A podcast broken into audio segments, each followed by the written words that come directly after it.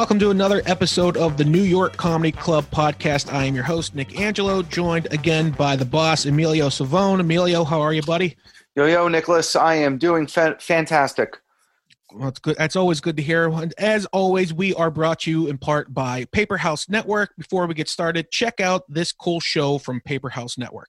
Hey y'all, it's Amy from the Pink Among Men podcast. I know you are really, really busy with your sourdough starter and your fourth rewatch of The Office. So it's totally cool if you don't have time for an informative, perspective bending podcast right now. But if you do have a few minutes to spare in your jam packed schedule, I want to offer Pink Among Men for your consideration.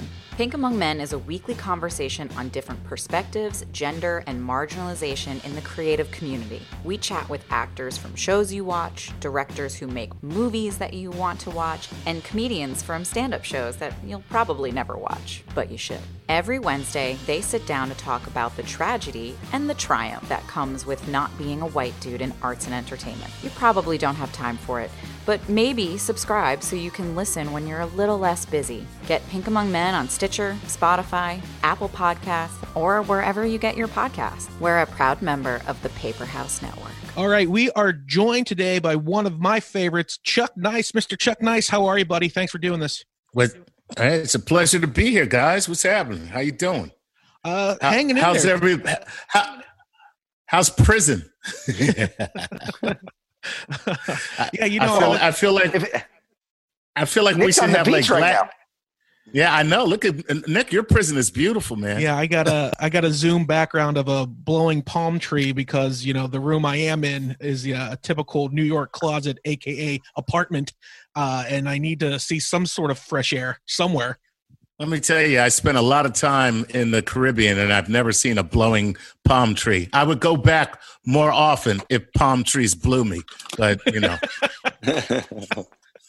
So- and so- so- we're off. All so right, instead- here we go. Instead of the palm trees, he's got to he's got to just uh, be resorted to the wait staff. Uh, uh, but, but but but that, that was that was before Chuck got married, of course. So that was that was very. no, no, it wasn't.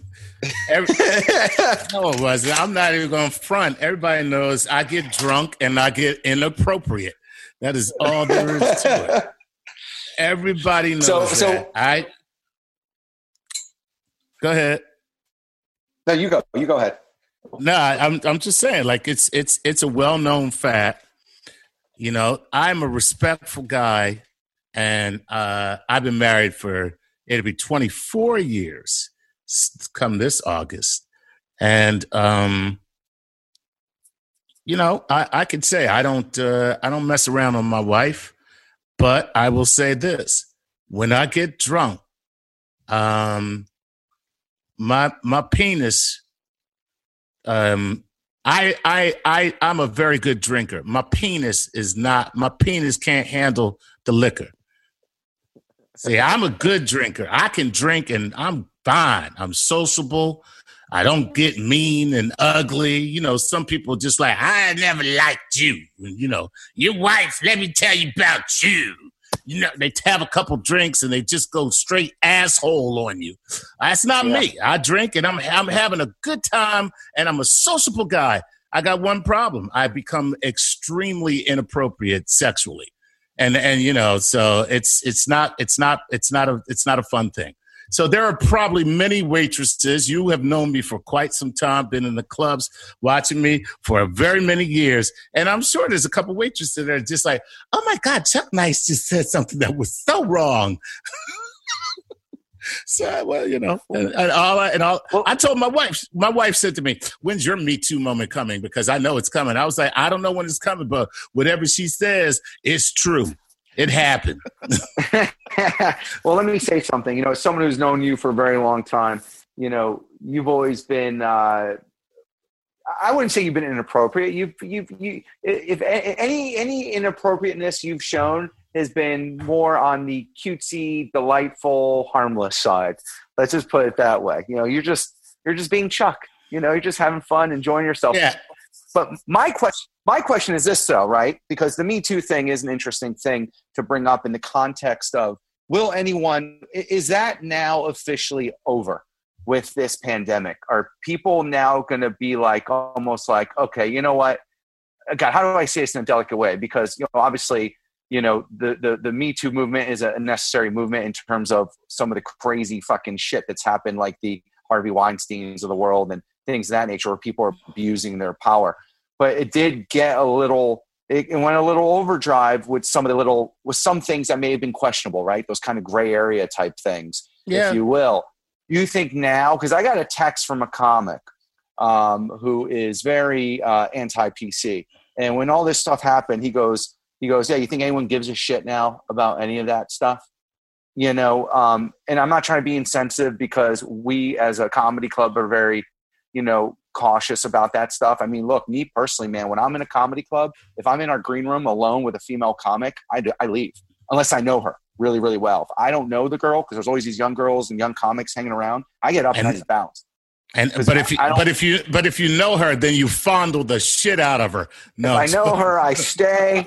And uh, hey, man, that's how I got my wife. No, but uh, but do you think this pandemic is kind of readjusting some some priorities? Do you think? Do you think like? Do you think someone like a Louis, for example, is gonna is is almost like that's gonna get glossed over? Or when God, you know, God willing, we all get back, is the Nah. visceralness of it all still gonna be there? You think? Oh yeah, it's going to be worse. It's going to be worse because people will have uh, spent all this time alone without having without anyone to be angry at. you know what Yeah. I mean? It's like it's just going to be more pent up anger uh, uh, coming out. Listen, the Me Too thing is very necessary. I think you know the Joe Biden thing is showing people that we can go a little far with it because you know th- the mistake was not the Me Too. The mistake was this whole believe the victim. That was, and and I'm gonna get crap for saying this. People are gonna come down me, you know, and, and you know what? I don't care. Okay, I don't know who you are, but I don't care about what you think about what I'm about to say. Believe the victim is antithetical to our system of jurisprudence in America. Our system is set up that you are innocent until proven guilty. If I then turn around and say the believe the victim, I have to make you guilty until you can prove you're innocent. And that's not the way it's supposed to work. I'm sorry, it's just not the way it's supposed to work. So it shouldn't have been believe the victim. It should have been take the victim seriously. Yeah. That should have been the movement. Yeah, The movement should have been take the victim seriously. Okay? Not because when you say believe the victim, you are automatically discounting the possibility. I am not saying that this is what it's happening. The possibility of cray. Okay? Sometimes shit is cray. Okay? It's like, yeah, so uh, Lisa said that I did this, right? And her friends will say, oh, that bitch is crazy. her friends will tell you. Yeah. So so you can't say believe the victim. You got to say take the victim seriously, and that means any allegation is taken seriously. But then that's it's got to be investigated. It's taken seriously. But you can't just say, you know, all right, cancel culture. You're fired. You're you don't have a show anymore. This one can't do this anymore. That's crazy. Yeah, Chuck. Un- unfortunately, you're absolutely correct.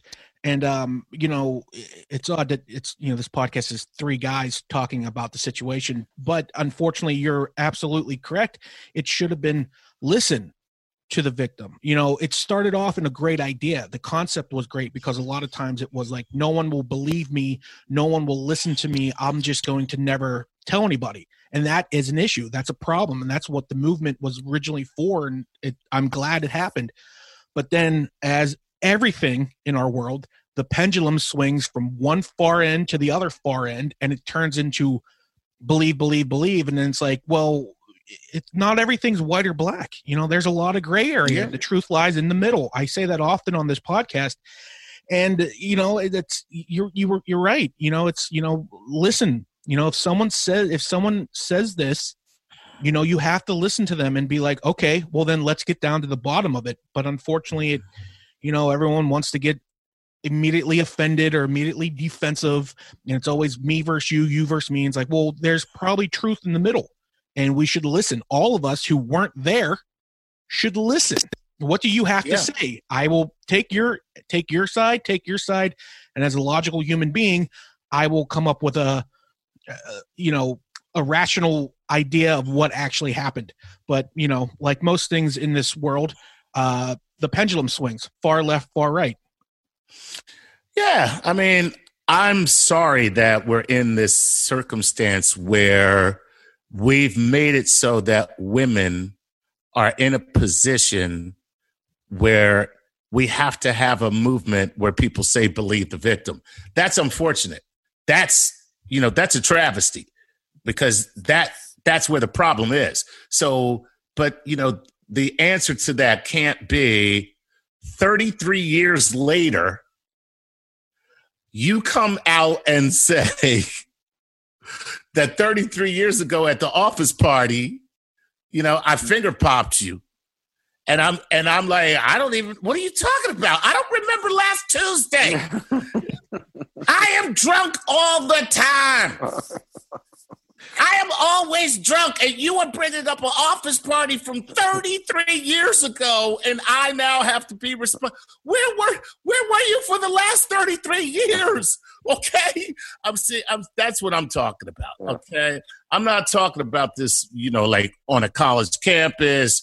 Guy goes out, and don't get me wrong. So- So speaking on this, let so that people can understand where I'm coming from. I am a feminist and I am a victim advocate. Okay. Both those things I say proudly.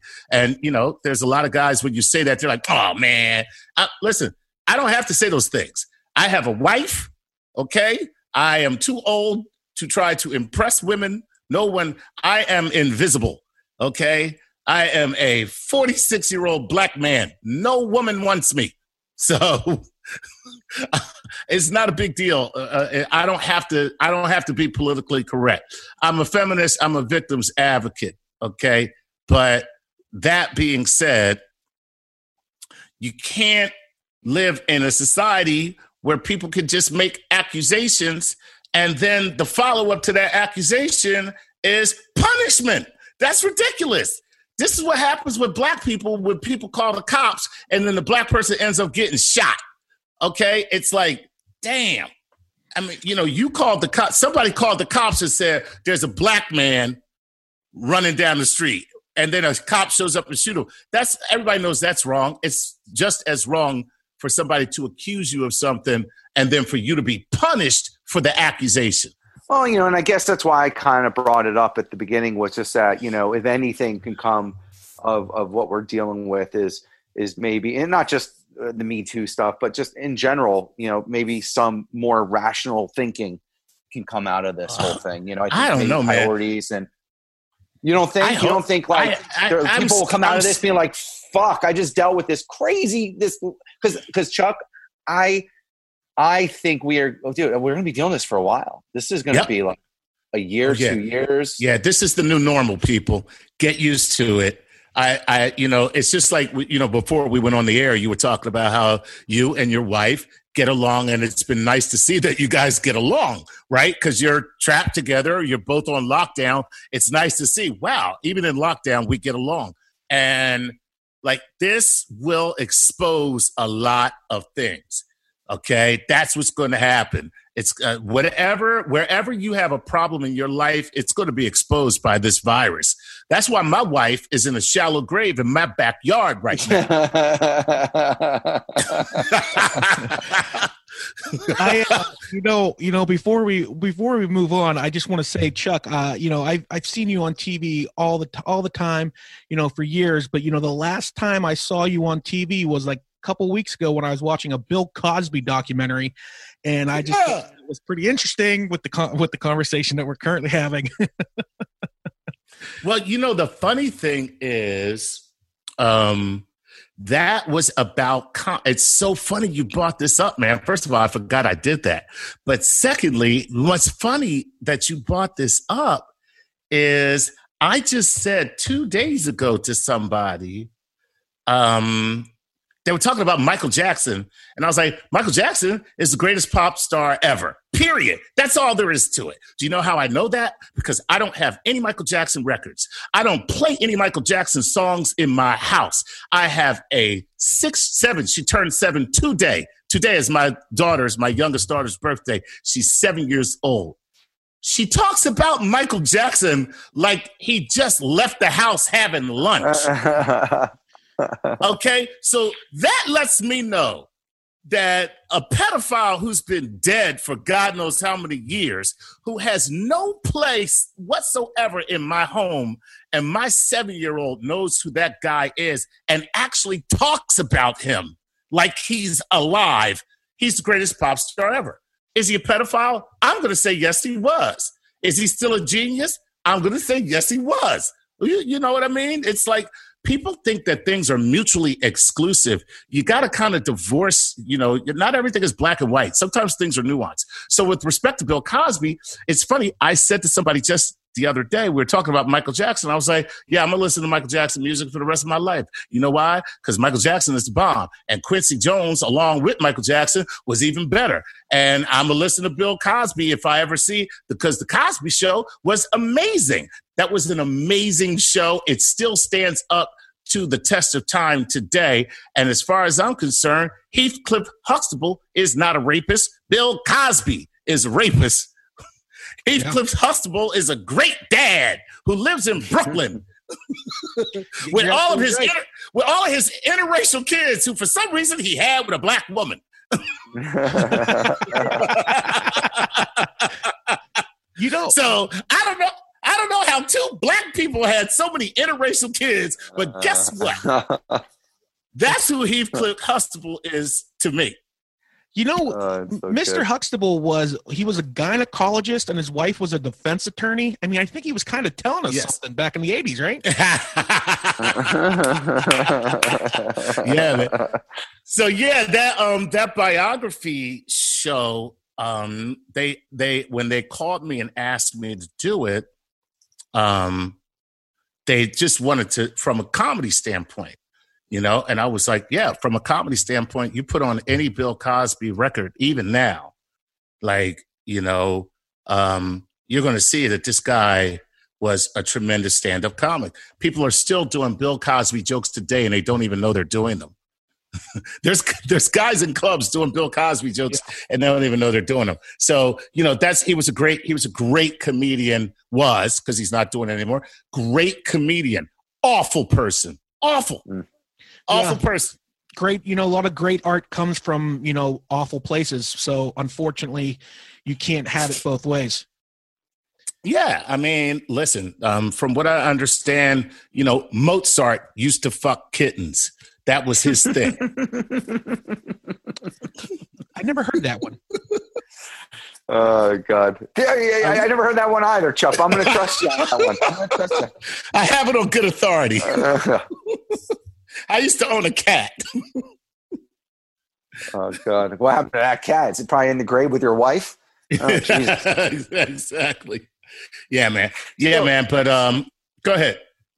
So Chuck, so so as someone who's on TV a lot, what's it what's it been like then for? I mean, look, it's become kind of a, a cliche question, but it's impossible not to ask it. What, what's it been like for you being cooped up, not being in a studio? Now everything is done from a computer you know what what what's the experience been like for you and now performing on these zoom platforms as you've done a bunch you've done it with us you've done it with i think ray's club aruba yeah, ray's. yeah. I mean i get asked to do it a lot. I don't really do it a lot. I did it for you. I did it for ray because you guys i don't really like doing it because it's it's tougher than comedy.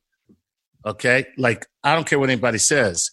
Uh comedy you feed off that audience man. I mean you've seen me in the club dude. It's like there's something that happens when you get that momentum going and you get the people and you, you it's almost like you're feeding each other you know? And you can get the you can you're it's like you're hyping the crowd and they're hyping you it's like Flavor Flav in a mirror you know it's just like hype back to hype back to hype back to and it's it's it's insane. It's great, you know. And I'm a high energy person, so I'm high energy on stage, which is a little out of step for like a lot of the comedy that's happening today. You know, most of the comedy today, you know, it's guys really trying to be as low key as possible. That's kind of the style of today.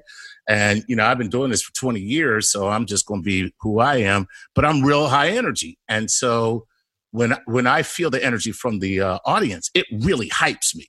And so, you know, I, I get a little over the top, but on, on Zoom, you feel like there's a barrier between you. You know, it's, um, it's, it's, it's a lot more difficult because, you know, it's, you're looking into like a webcam and that's it you know? It's not even like a like on television you know i've done enough tv where when i look into the television lens i don't know that that hypes me. It gives me a different feeling you know? When you're looking at a webcam i just feel like i should be you know masturbating for someone I uh, mean, well, that's a, that's that's a very interesting thing to say to me, Chuck, as you're on the Zoom, is that we're looking at each other at a screen yeah. right now. Um, I don't right. know where answer right now, but it's okay. Uh, but that's that's an interesting thing that you said about the TV lens because it's like it, it's a different thing though because when you're good chance that you're talking to a TV lens, you're doing a different uh, medium like you're not yeah. doing stand up comedy. You're performing in comedy in another way. Where stand up comedy and what you can never replicate is that live raw show that can never be duplicated because the audience response to what you're saying on stage you know and i think that that is kind of lost in in all this but you know we kind of have to make do with what we're doing yeah it's funny i did uh my last show my last show on stage was at the cellar and um, it was they had started social distancing. Um, as a matter of fact, they were only open one more night, and um, even with the people sitting six feet between tables, um, you still you I was still able to get like th- there's something that happens. You feel this connection, like you become the connector like you feel like one side of the room is pulling one way, the other side of the room is hotter. You know what I mean? And you start doing stuff, and then all of a sudden you feel a click, and like you're getting everybody on the same page, and you're like telling the joke. And then, like you know, you feel the laughter from all sides, and you're like, "Oh yeah, I got it. I, I got this. This is good." And you start doing, it and it's and, and it becomes like a dance. And it and even with only half the room full, it's far more energy than you know if somebody's on a you know on a on a on a Zoom.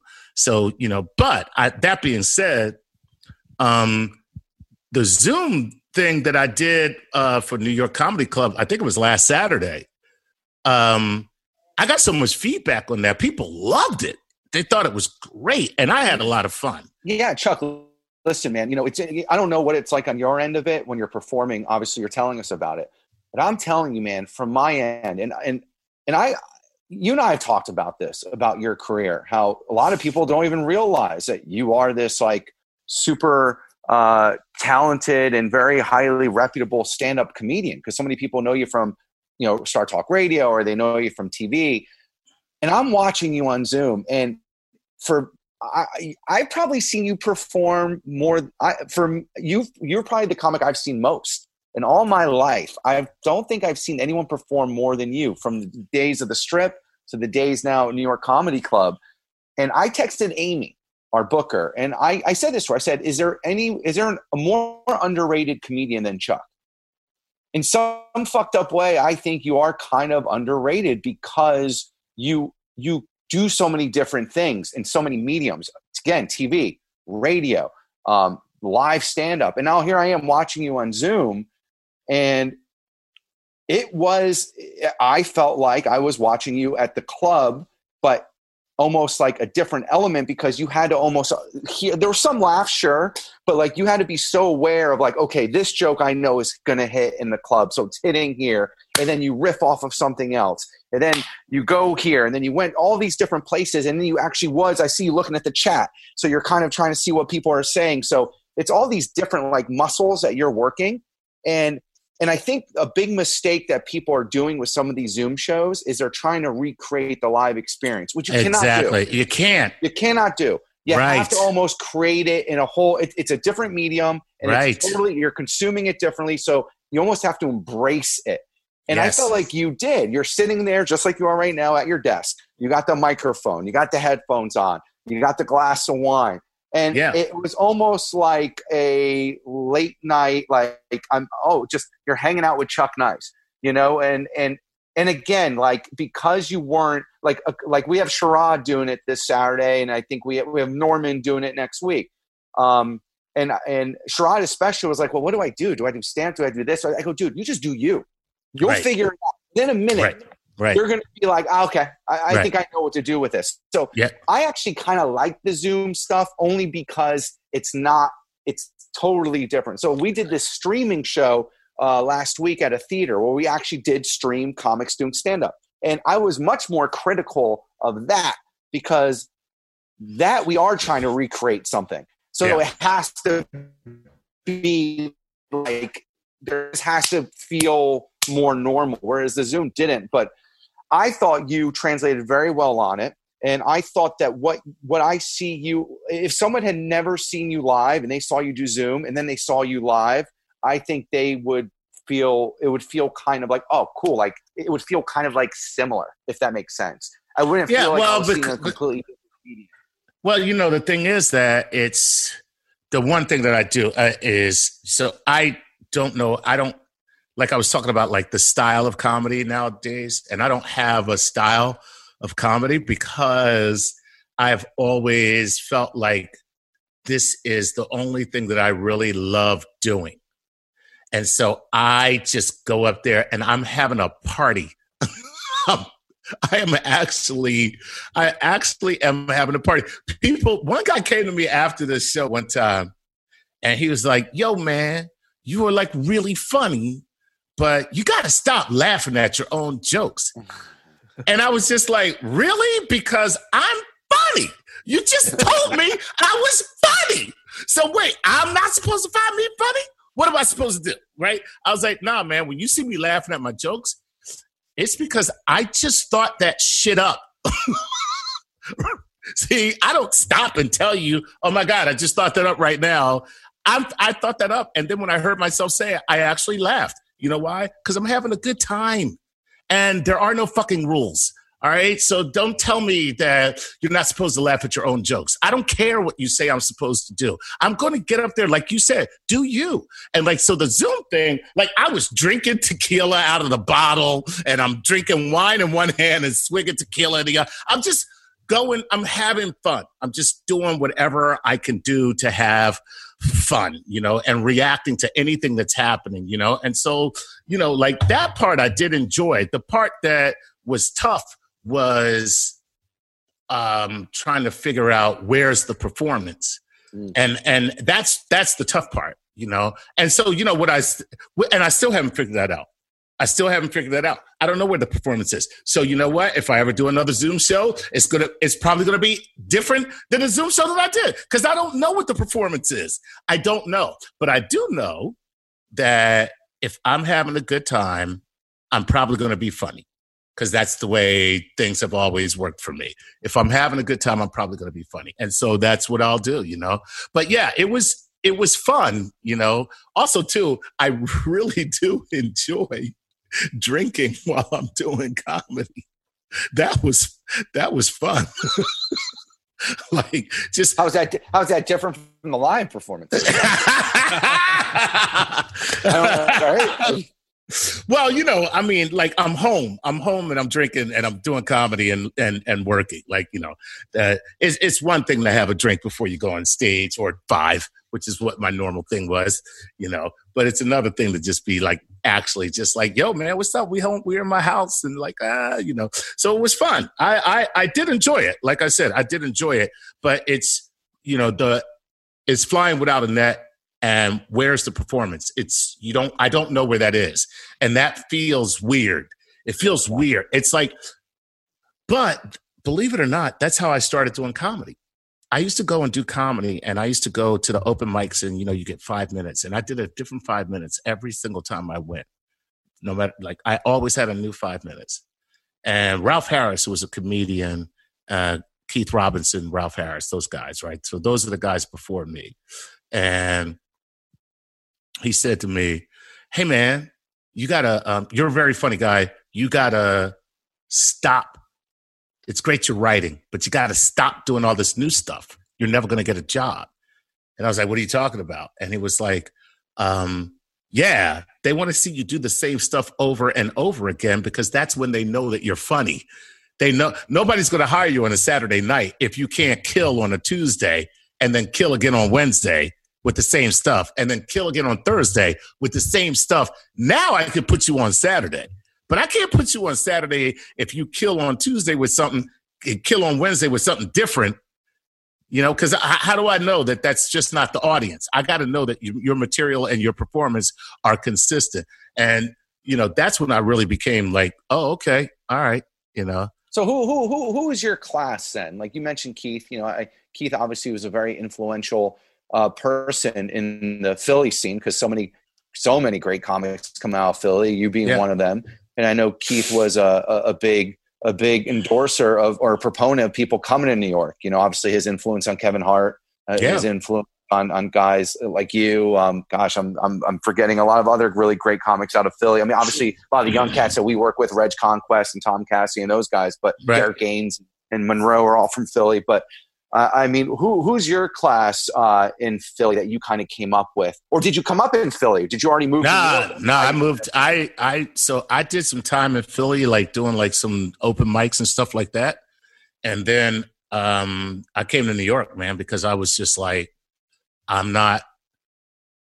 If I'm going to do this, I'm going to have to be here. And it wasn't even me. I was bartending in Philly at the time, and this guy named Lou Vega, which I think is a is a a guy who has a song. His name is I don't know, but anyway, Lou Vega was this dude who used to come to my bar, and he and he were he said to me, "Oh, somebody told me you're a stand up comedian," and I was like, "I am," and he was like, "No, you're not," and I was like, yo man what's your problem?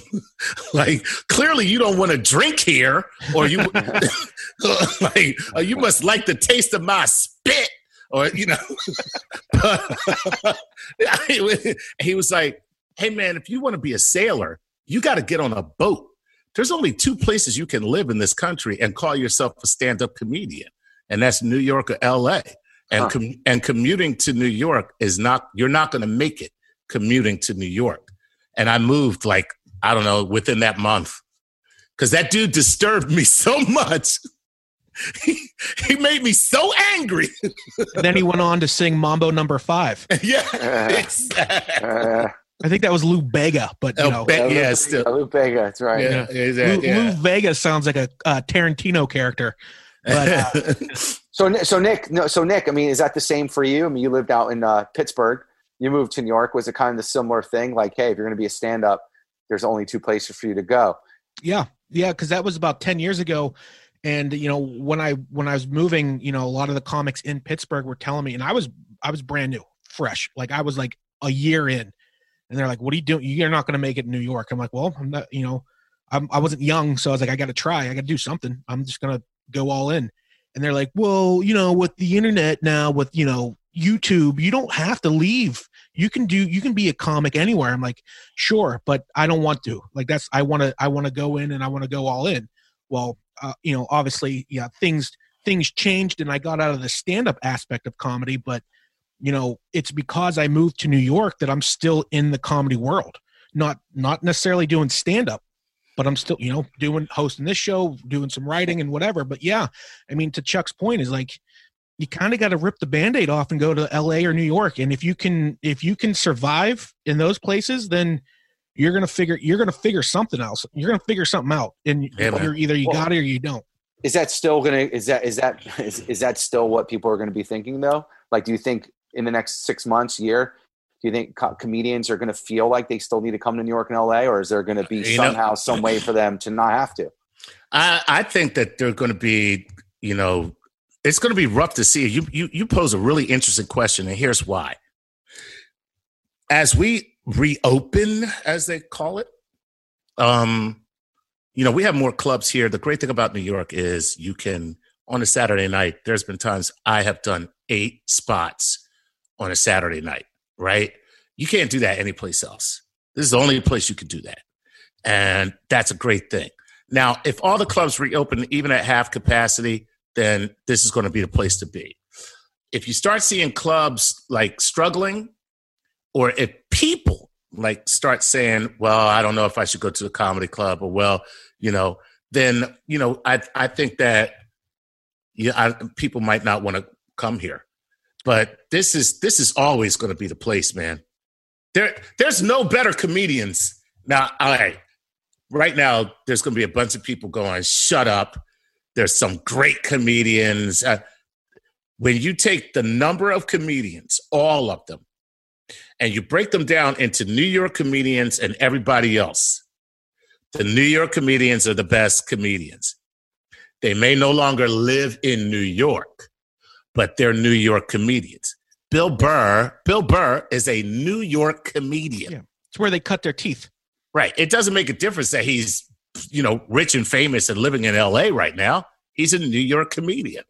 You know, Jerry Seinfeld is a New York comedian still, you know, still to this day, a New York comedian. David Spade LA comedian. That's why he's not funny. no, I'm joking. I'm joking. yeah, my, my, my, opinion is that, you know, stages or not no stages, listen, eh, whether if the stages if, if the stages struggle to come back in New York, it's going to struggle everywhere. Eh, you know, yeah. in my view.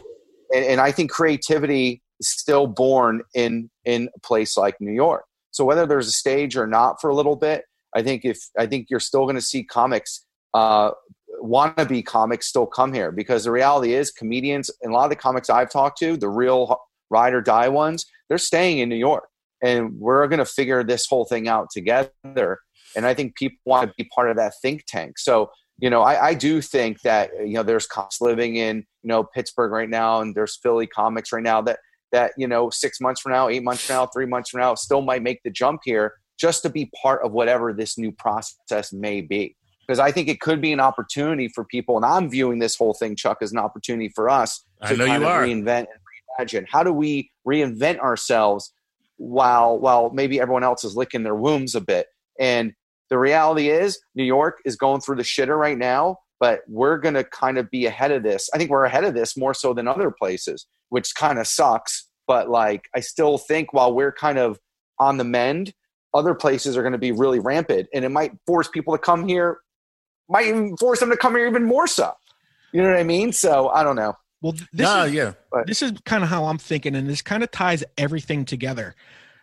So, Chuck, you're saying when you're doing the Zoom show, you can't find the performance, and you're right because I've watched some Zoom shows, and I'm just thinking, you know, I understand you're in front of your computer, but you know, how about a little bit of showmanship? please like you are performing can you put on a little bit of showmanship i'm not saying go out go crazy but you know act as if and I think what's happening is I think there are a lot of comics are going to learn a new muscle that is Zoom funny.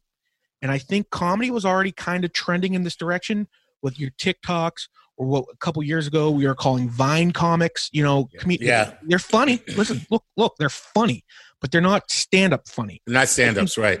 That's going to be the king for a while as right. this is all happening. But then once we start to slowly reopen, stand up's going to come back, which is the ultimate form of comedy, and the best of the best are going to emerge. The, everybody else is going to fall to the wayside, and it's going to be it's almost going to be a resurgence of stand up comedy, and the weak are going to fall. And I'm looking forward to that. Unfortunately, it might not happen as quickly as I would like, but I think this is going to be, you know, like for instance, like you said, Chuck, you're doing you're doing the show and you're like, I don't where's my performance? I'm just kind of hanging out. Well, this is great. If I'm a Chuck Nice fan, if I'm a Sherrod Small fan, if I'm a Mark Normand fan, and I watch them just be funny on, on live on Zoom, it's great. I love it. But if you're an unknown comic, you got to come up with something. And this is where this new muscle is going to be created that's not going to translate on stage in front of a live audience and we're going to see that whenever we reopen and i think that's going to like i said it's going to make the best of the best. You know, the cream will rise to the top when we reopen, and you're going to see some really, really good stand up comics. So I'll tell you this, man. Everything you said is 100% correct. And I love the way you put it, like the Zoom muscle and bringing in like the Vine comics. I remember people hating on them and like they're these hacks. And I'm like, these guys are, they're not hacks. They're, they're taking, they're taking like jokes and culling them down into 15 second little chunks and they're making them funny. Like there, there's a talent there. There's mm-hmm. a talent there. Okay. So, but the funny thing that you say, maybe I shouldn't even be saying this, you know, publicly, but the Zoom thing is going to happen from clubs when we reopen. It's going to have to. You're going to have to live stream from the club and live stream in such a way that the comedian is interactive with the people at home because one, people are going to start getting conditioned to doing this. Two, people always want comedy and some people are going to be afraid to come out. And so the adaptation is going to have to be how do I find that hybrid? I'm on stage, you're at home, that guy's right here with me. How do I make that work? That's what I'm thinking about right now. That's that's where my head is right now. Like, what am I going to do to make that thing happen in August? Because like September, we're going to be thinking like that. You know, yeah. people are going to people are going to be like, well, I want to go out. You know, oh well, you know what? But you know, yeah, I can go to a comedy club, but we're going to be sitting so many feet apart but then again, some people are going to be like, "No, nah, I'm not going." And it's like, "Yeah, well, you're still invited. You're still you still come to the club." Well, Chuck, you know? if I can do if I can uh, do a callback from something we were talking about earlier, you know, it's the pendulum. You know, far left is staying at home, far right is going to the to the club itself, and the truth is going to be somewhere in the middle, and that's going to be what you just said. You know, live streaming a, a Zoom show at a comedy club where yeah. there is only 20 people in the audience. So you still yeah. get that live performance. But still, right. unfortunately, you're not going to have thousands of tourists coming in spending their hard earned money at the comedy clubs, you know? Yeah, but but think about it. It gives you the opportunity to be nationwide in one single club. Absolutely. See, now it used to be that you had to be, you know, franchised and you had to scale up. You know, you had to be like Budd Friedman You have to get your improvs open all over the country. You know what I mean? Right now, New York Comedy Club with their locations, right? Up you know, you got New York, New York, Fairfield, Atlantic City, right? You might be able to take that and go nationwide. Straight up nationwide. I got four clubs. I'm nationwide. You know what I mean? And that that so, might be that might be the vibe. So have you, are you, are you have you been more optimistic throughout this whole thing or more pessimistic? Like where's your nah, head at with that? Nah, man. I'm I'm listen. Here's the deal. I remember um, when I first wanted to be a stand-up comedian back um, 90s, like when I was like, this is what I'm going to do. Right. Um, uh, people were like, comedy is dead because the, you know the '80s were the big comedy thing. You know, yeah, that early was, '90s was rough. Early night, the whole '90s was kind of rough. The '90s right? sucked for comedy. All of it. Yeah, uh, everything. Everybody who was popular in the '80s or early '90s turned it into a sitcom, and then the right aspect and did died. By, by, the way, by the way, that was the whole idea. The, dude, I know people, and I know guys right now, and I wish I was one of them. To be honest, I wish I had done it because they're they're very wealthy right now. They're in LA and they're doing very well. But I never wanted a sitcom. I always wanted a talk show. That was my thing. You know, I wanted a syndicated talk show. I wanted to be the the black guy in like like daytime and have a syndicated talk show talking to housewives because you know I mean look at me. Shit. I mean if if Carlton had a father it would be me. You know what I mean? Let's let's be honest. All right let's be honest all right and yeah. It's still so gonna it, happen Chuck. It's still gonna happen though. Yeah. Well I hope you're 46 kiddo you ain't 86 that's true that's true Yo, if Steve fucking Harvey has a daytime talk show. How did that happen? I'm I don't mean to bring up Steve Harvey, but damn. you know, he has a fuck. God damn it. Steve I, Harvey has he has jobs. Yeah, he has every job. Is he is he Jamaican? Because he's got job. Dude, it's like it's like the business said, like we need a black guy, and like Steve Harvey at was somewhere in every meeting going, "How about Steve Harvey?" He's waving his hand. Yeah, Just- like like the whole industry said we need a black guy, and he just happened Uh. to be at every single meeting. I, I'm here. Hi. he, he keeps showing up to all these casting meetings with just a different Yeah. size mustache and like, oh that's somebody new there we go Yeah, yeah, But, exactly. Chuck, so, but, but Chuck, I didn't mean to say. Yeah, so the '90s, it was dead too. Oh, too, sorry, right? man. Yeah, so the '90s were dead, and I got to tell you, people were like, "Bro, you're crazy! Like, why would you want to do this? Like, you're moving to New York. You're moving to New York to become a stand-up comic at a time where clubs are closing. Clubs are closing, and I and and all I could say was, there there is nothing better than people getting together and laughing. Nothing. You, I mean, sex. Okay. And and honestly, the only way sex is bad is if someone's laughing at you while you're doing it. Okay? So so you other than that, other than that, there's nothing better than people getting together and laughing. And so think of when you get together and laugh. Just think about it outside of a comedy club. Think about it when you get together and laugh. You're with friends, right? You're with family, right? You're at a special event, birthday, anniversary, something like that. Okay. You're at a reunion of people that you love or care about, and you guys are sitting around, you're drinking, you're laughing, right? And then there's this place where you can do that. You ain't got to know nobody. You just walk the fuck in and you have that same experience. That's never going away. Mhm. I'm always optimistic about comedy. That is never going away. You are never going to replace that. It, you can't. and you know there's something to be said too and this could you know this might derail us a little bit so uh, you know just real quick there's something cathartic and almost you know socially uh acceptable when you're in a room full of strangers and you're all laughing at something that you know you shouldn't be laughing at you know it's a topic that is otherwise you can't laugh at it in the workplace because that would be offensive. But in the comedy club you're allowed to laugh at it. And it's up to the comedian to you know make it funny. And you all laugh at that. And it's almost like it provides awareness to be like hey look remember that part where we all laughed at that? We know we shouldn't laugh at that. Well we now know that that's a serious topic and we shouldn't laugh at that. But boy was it fun when we did. And now you're more aware of that topic. And you know i don't know if i'm making any sense there but you know if it's just it's just something that it makes people come together and in you know appreciate each other's differences and understand people's struggles in a fun way. And i think that will never i hope that never goes away. I know people are trying to you know they get cancel culture happy and as soon as you suggest something that's borderline offensive it's no no no no no no. But no like talk it out. Say it out loud. Laugh at it. Now we know it's there and now we can fix it if Hey, I'm man. Uh, listen, here's the thing. A lot we live in a sensitive society, and I think that part of that is good. I don't want to get too into this, but part of it is good because it means that we are becoming more compassionate as a society. We're caring about people more, and I think that's great. But we also can't be, you know, silly about it.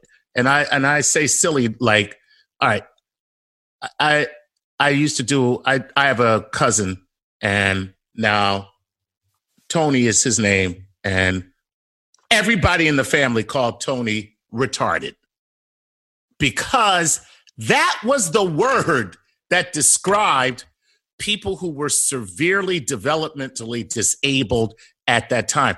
Retard means to slow. So retarded was like, oh, his growth, his capabilities have been slowed. And that's all it meant. And then it took on a negative connotation because people started calling other people retards. And so I get it.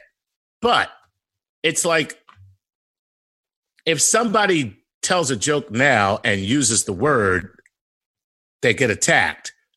But nobody listened to the joke. The joke might have been a, joke of advocacy. The joke might have been, and if it's funny, as far as I'm concerned, I don't care. And you know, that you're talking about a, a family member, but I don't care as long as it's funny, you know. But all I can say is the great thing about inappropriate comedy is that it makes people think and it opens up a discussion. And so, absolutely, we should allow that to happen. Yeah, absolutely. I agree. You know, you know, like I said, I don't want to, I don't want to get too much into this. There is something uh, I want to bring up with you. Um, but yeah, you're right. You're absolutely right. You know, it just uh, you know allows people to realize what's going on in the world. If you could have some fun while bringing it up, you know, eh, then we're all better off. But you know, that's this is a whole other topic that could you know lead us down a three hour conversation. Um, what I want to kind of veer off to, Chuck, is that you mentioned earlier that uh, today is your daughter's birthday. Happy birthday to your daughter. Happy yes. Birthday. My and, little uh, baby, your new, uh, your brand new album is as aptly named uh, "Uncomfortably Hot Dad." So I want to I want to talk about that. You recorded that at the New York Comedy Club on Fourth Street, I believe. I did. Uh, so uh, how how's the how's the album moving? It came out in what March? Came out March seventeenth, which seems like uh, God. Th- doesn't that seem ago. like five? Yeah, it seems like so long ago. Um, from what I understand, it's it's doing well. You know, people people are responding to it and they like it. Um, my take on parenting is a little different. I mean, I love my children. Don't get me, and you know, my whole thing is about I don't like them and how how much you know how, how what an incredible pain in the ass. They, and and and let's be honest, um, everybody talks about their children in such a way that it makes you want to have children. That's how they talk about their children. Well, I'm the opposite. I talk about I talk about children for what they are. Don't listen. There, there's a love that God gives you for your children that is so great. And I think that's what people want to experience. They don't want to have that love come to them. They want to experience the insanity of loving someone unconditionally. Like there's nothing this person can do that will make me not love them. And all I can tell you is that is a great feeling that will ruin your fucking life. Just know that. Just know that having children, no one will tell you the truth. The truth is they ruin your life. But in return, God gives you this love, this experience of love that is so incredible that it's almost, almost worth these people ruining your life.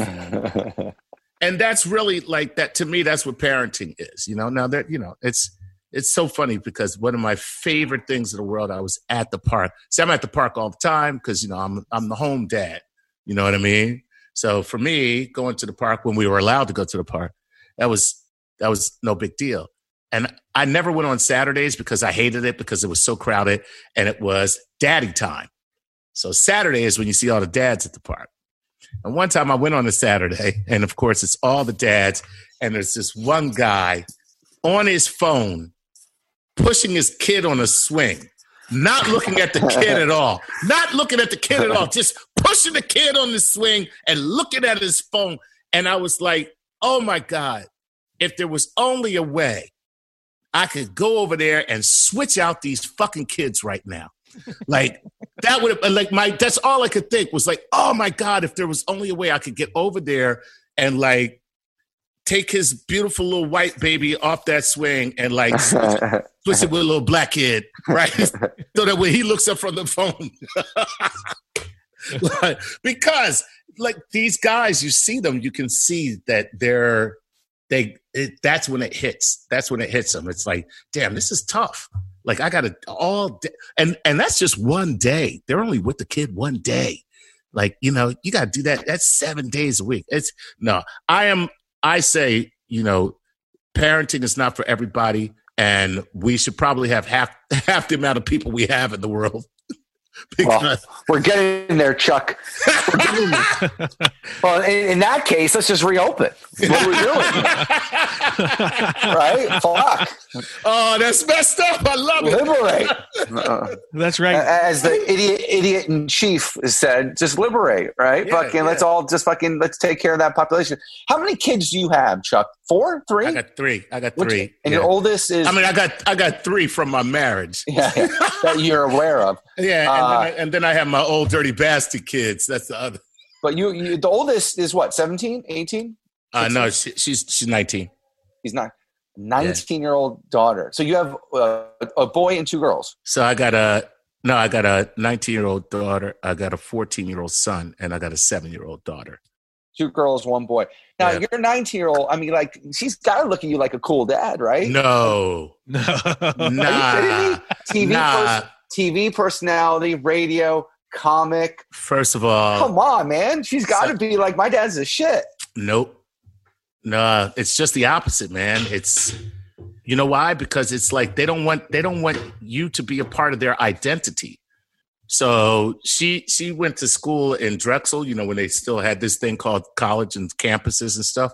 So she was going to Drexel University. So on move-in day, I of course um, we get in the car, you know, we got the refrigerator and the trunk and all the, you know, and I'm moving her into the dorm room, and they have these uh, these young men, you know, that are there to help you move in, like volunteers. The So, RAs, Yeah, and I'm just resident like, assistants. right, and I'm like, hey guys, what's happening? I was like, hey, you, you guys mind getting this stuff? I, you know, and so the one guy, he goes, man, your voice sounds familiar, and you know, and then this other kid comes over and he goes, uh, oh my god, are you a comedian? And I'm like, yeah, yeah. And so then I I see my daughter as I look up, and I'm now by this time. So one guy goes, yeah, that's the other friend goes, that is a that is the comedian. I knew it was him. And then this other guy goes, yeah, man, that's Chuck Nice. He does this show called StarTalk. So now I got four college students, and all I said was, hey, you guys mind helping me with this? And I'm talking to them, and I look up, and I just see my daughter walking away. just walking away. Like I that guy's I don't know him. I don't want crap to do with him. Uh, you know, and she just just walking away. I, I, I have no idea where she was going, and neither did she. But she was like, I don't want to be around this. I don't want to be around like, oh, your father is such and such. So She's Yes. over there standing in line for the Megabus. well, not to sound like a creep, Chuck, but next time she's able to go back to school, I, I'll come with you and help help Oh, her move boy. in. I, yeah, I have no issues with seeing what the campus is like at Drexel. Oh yeah, you're all good, man. That you be, be my guest.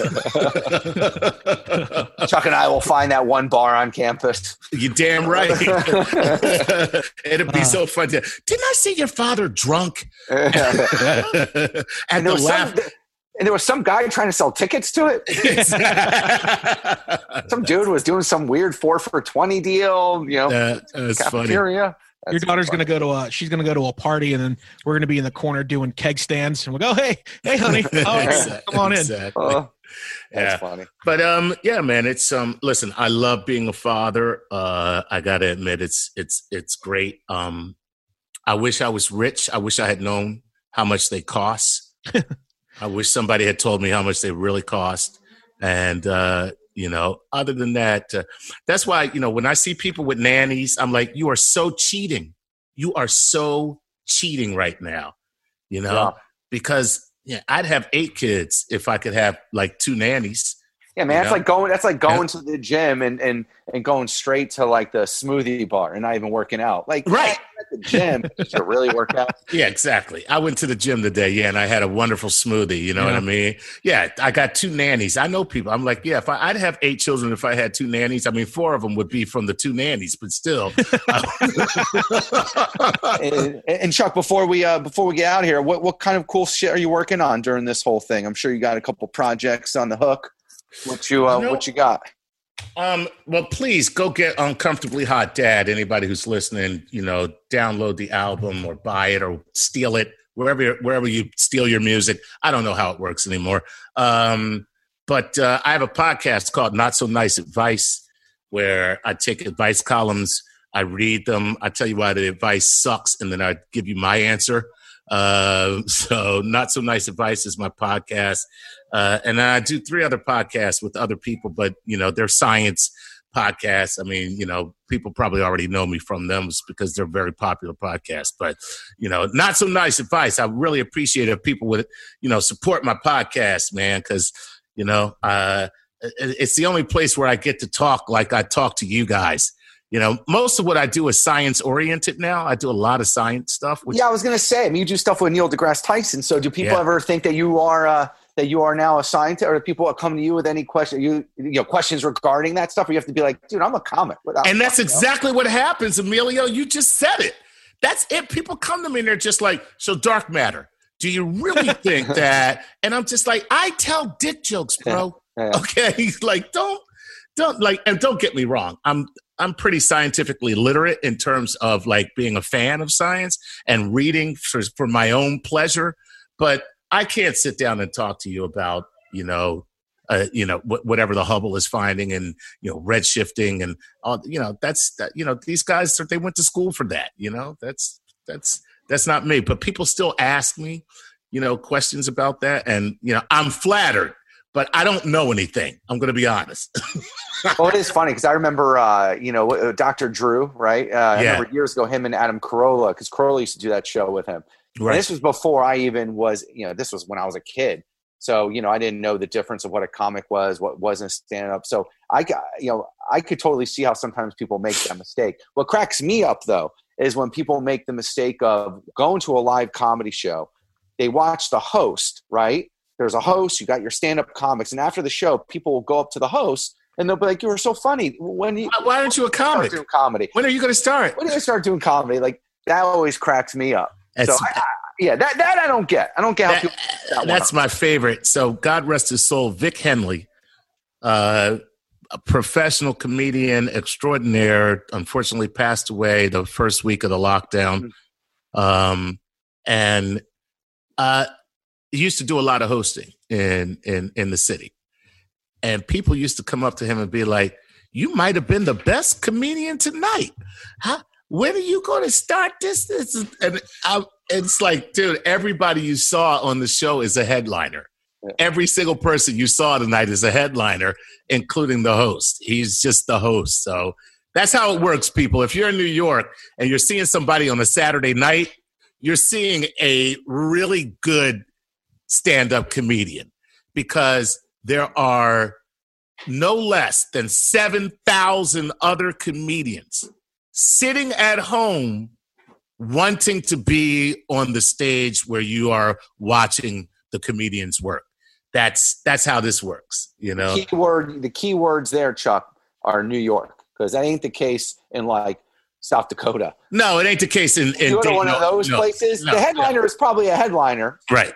But that yeah, no, the headliner is the headliner. They're just finding someone to go up there and just right. fucking. And in Dayton, Ohio, the waiter comes up and does the MC. So, hey, you gotta get stage time somehow. Yeah, yeah, but no, New York is what I'm talking about. So. Well, that was um that was very very well put, Chuck. And uh I was going to bring up um, black holes and supernovas, but we're going to skip over that. So uh, that'll be the name of my next album: Black Holes and Supernovas. dark. It should be dark matter. oh, uh, oh, you know what? You just Nick, you just named my next album. Boom. Chuck Chuck Nice, Dark Matters. Yep. Yeah. Hashtag so instead of just matters. dark matter, dark matters. That's right. Nailed it. There it is. This is there what we this is what we do, Emilio. See that? There it Boom. is. Well, well, you know, I'm just happy. Listen, if, if one good thing comes out of this whole quarantine is we've been trying to have Chuck on the pod for a while. Uh, not not for the lack of Chuck not wanting to do it. Mr. Nice is a busy guy, so I'm happy we got to have you on. Um, you know, Chuck. Uh, again, not to get too gushy over here, but you're one of my all-time favorite people. You're the go-to guy, man. If if we need someone to murder at a New Year's event, Chuck Nice. We if we get a, a private event inquiry, Chuck Nice. If we need some weird, if we're doing some weird thing that we're not really sure how it's going to work, but we know we need someone who's going to smash it, you call Chuck. So you know you're you're you're uh, you're greatly appreciated uh, in, in, our world, and and I mean you're one of the best out there, man. You really are. You know, oh, everyone that comes to a show and sees you they see. I mean, you're one of the you really you're one of the few guys, and I think it's because of how you approach stand up that you are not just like you know reading off your material in your head. That you're doing a lot of you know different things with the audience, and everything is very not everything, but so much of it is off the cuff and impromptu, and the fact that you're laughing at your own stuff. You, you really, it is like watching you for the first time every time. There are very few comedians that you can watch over and over again and not get sick of them.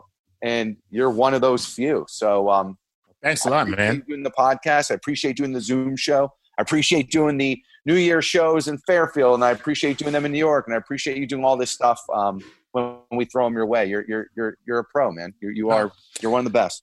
I love it, man. I love you too, man. That's that's the deal, man. You know, we go way back. So, and New York Comedy Club is like you know one of the best clubs in the country, and you know that's because you guys have done such a wonderful job. And you know, I remember when the place was a you know a, a shithole. That's put nicely. I remember when it was a shithole club. Okay. And um, no, man, um, you guys do a fantastic job, and now it's like a premier club in the city. So it's it's really cool to be to have been there from the beginning, you know, and be a part I, of it. I appreciate, it. Well, you know what? Before we go, though, Nick, I know I'm sorry, I always do this. I got to tell one quick Chuck story. It's my favorite Chuck story. One Uh-oh. of my favorite stories. So my grandfather, um, he had like the most dope swag from like the 70s. He had these cool jackets and hats and just all this, all this like really like super fly type stuff. And when he passed away, you know, my grandmother gave me like all of his stuff. And you know, it was a little shorter on me, but uh, but it fit, it fit well enough. But he had this one leather jacket that Ankara used to just hated me wearing it. She's like, I don't know why I gotta wear that. Like, I don't know who you think you are. You're not that cool. Like, blah, blah. It's not even that cool of a jacket. Like, always gives me grief about it. And we're at the comic strip. This is before we uh, took over New York when we were still promoting there. And I got the jacket on. And Ankara again is in my ear about it. And Chuck comes walking by. And Chuck stops. He looks at me. He goes, "Yo, man, where's that jacket's amazing." He's like, "I have a shoot tomorrow morning, okay, for something he was doing for like CBS or something, and it, this, or it was a show or movie. He's like, I'm doing this movie or this show, and can I wear that jacket? Can I borrow that jacket? I look at the whole time. I'm looking at it on car. I'm like, yeah, of course, Chuck. to Chuck. I remember I that. Car, and I'm like, if Chuck fucking nice and this was before we were we were always close but this yes. i've known you a few years now i've known you for like a decade uh, over a decade i was like if chuck fucking thinks his jacket's cool then it, it, it I, I just won this argument basically no That's i remember I it, it, it, was a wine colored leather double breasted jacket oh. and, and it was nothing it was dope. Yo, she had nothing to say after that. I still got the thing. She sees it, and I'm like, you know, I kind of dangle it from her. But uh, it's one of the few times that I can actually even get uh, my very uh, lovely yet stubborn uh, wife to admit that maybe I was right. she still fights me on it, but you gave me some credibility on that jacket, so I'm I'm in debt for you over that. That's cool. I'm glad to take the bullet. I think we're gonna I think we're gonna start a new podcast. It's gonna be called Wrapping Up with Emilio, and it's gonna be two hours long. But, this is, but dude, this is this is how the Italians do it, man. You know, the Italians say goodbye. never get, never get out of the door. It's just, oh yeah, I gotta tell you this. All right, that's it. I'm but done. anyways, Chuck, thanks for coming by, man. We really appreciate it. Make sure you go get the album Uncomfortably Hot Dad and check out the podcast Not So Nice Advice with Chuck Nice. That's where right. you can get all your podcasts. Uh, Chuck, thanks again. Uh, stay safe, buddy, and uh, we'll we'll be in touch. All right, guys. Thanks a lot. You're the man, Chuck. Thanks for listening to the New York Comedy Club podcast. Make sure you like, subscribe, share, and leave a comment. And for tickets to the club, check out NewYorkComedyClub.com.